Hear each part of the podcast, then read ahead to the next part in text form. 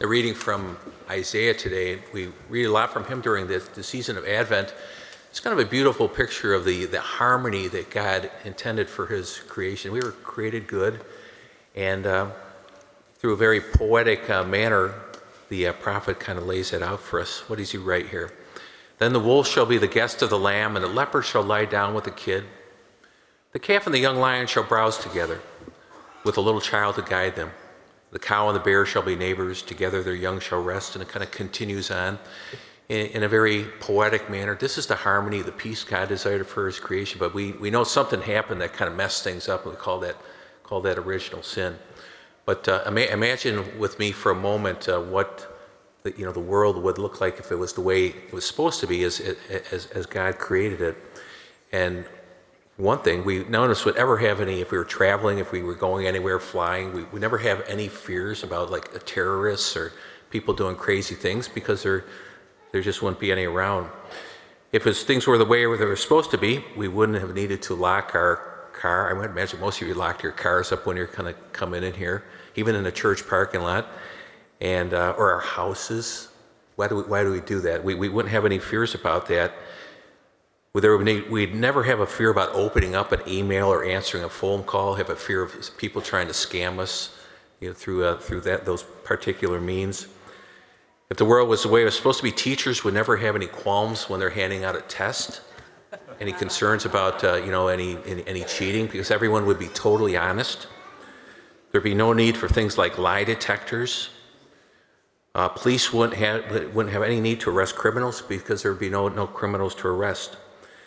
If the world was the way it was supposed to be, Bears and Packers fans would love each other with a deep, abiding love and walk arm in arm to the, toward the promised land. But uh, we know the world is not the way it's supposed to be. And, you know, and, and, and truth be told, if the world was the way it was supposed to be, everyone would be a Bears fan.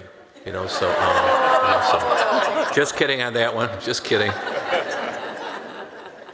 But the uh, sadly, it's not the way it's supposed to be. And uh, we, I mean, we do call that original sin, where, and it, I mean, it goes all the way back to the beginning with, uh, you know, with Adam and Eve. They were told not to partake of the fruit of a particular tree, and uh, they were asked to obey. And the word obey means to listen, so they didn't listen. And we, we know what happens. The serpent slithers on the scene, whispers in there, you know, you can, you can, what was the temptation? You can be like gods. You can be like gods. You can be at the center of all and they fall for it.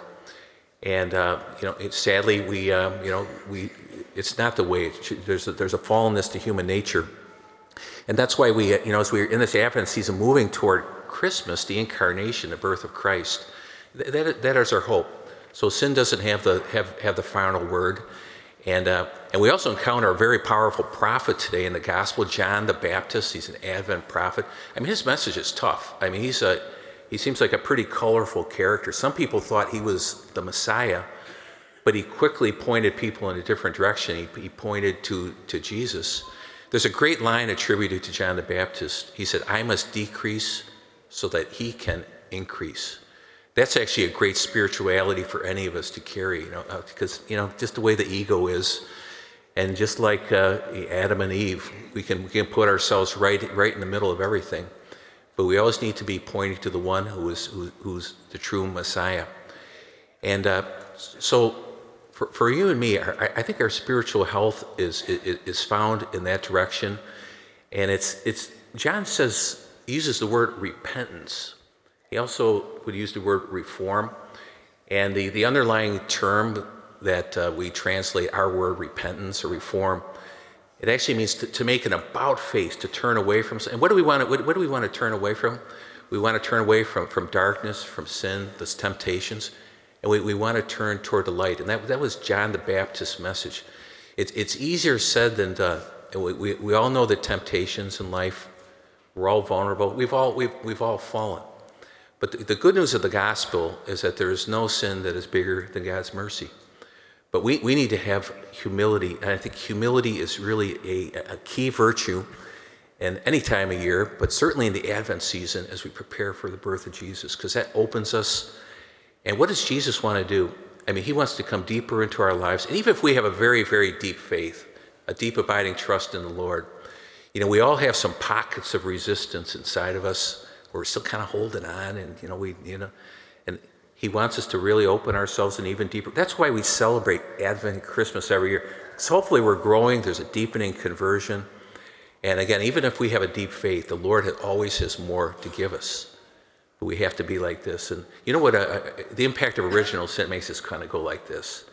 And uh, just like just like our with with Adam and Eve and their their disobedience, you know, we, we, we can find ourselves there, and that that's a that that's a deadly path.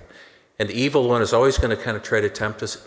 I, I think I, I, was watching the series by Bishop Robert Barron. He's a great theologian, great insight in spiritual life, and he's talking about the seven deadly sins.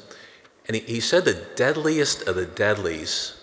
You might be surprised in this. We might think it's something like might be lust or it might be wrath and we got spiritual pride, anger, greed, lust, envy, gluttony, sloth.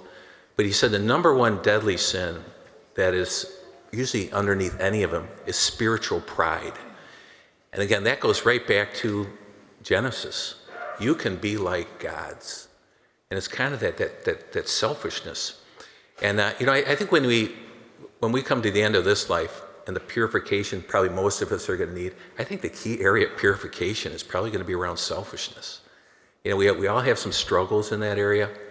But the good news the, with the Lord's grace is that uh, He can bring us to that deeper sense of uh, a place of Christ centeredness and dying to self. And we must decrease so that He can increase. And He's a faithful God. He just needs a humble, contrite heart. You know, we have a beautiful sacrament in our, our Catholic tradition, and it's a sacrament of reconciliation. And I always think a, a good time of year, especially, and people can receive any time, but it's Advent and, and, and Lent, two key times. And uh, because with, uh, with Advent, we're preparing for the birth of Christ, and we want to have a pure heart. So I would encourage you to avail yourself sometime the sacrament of reconciliation this Advent. See, we have extra times. And what, what, is, what does that sacrament do for us? It's a tough sacrament, isn't it? Because it's a sacrament of accountability. We have to, we have to be really kind of brutally honest.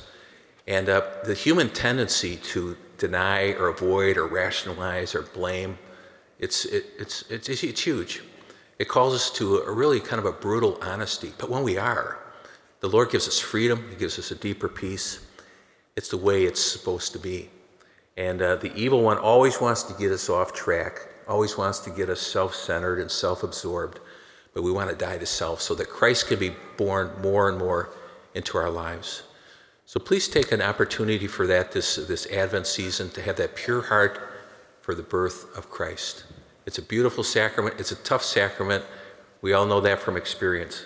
But I think what the Lord brings to us through that is freedom and a deep peace. And uh, I think the, the, Lord wants us, how, the way the world is meant to be, I think He wants us living with a, with a spirit of joy and, uh, and, and that deep peace that comes from, from Christ. So let's ask for that grace. And we know that uh, hope is on the horizon with the birth of Jesus. And it's, it's a fallen world, but it's a world where Christ is still alive and well and gives us what we need for the journey. So let's ask Him for that grace as we receive the Eucharist today.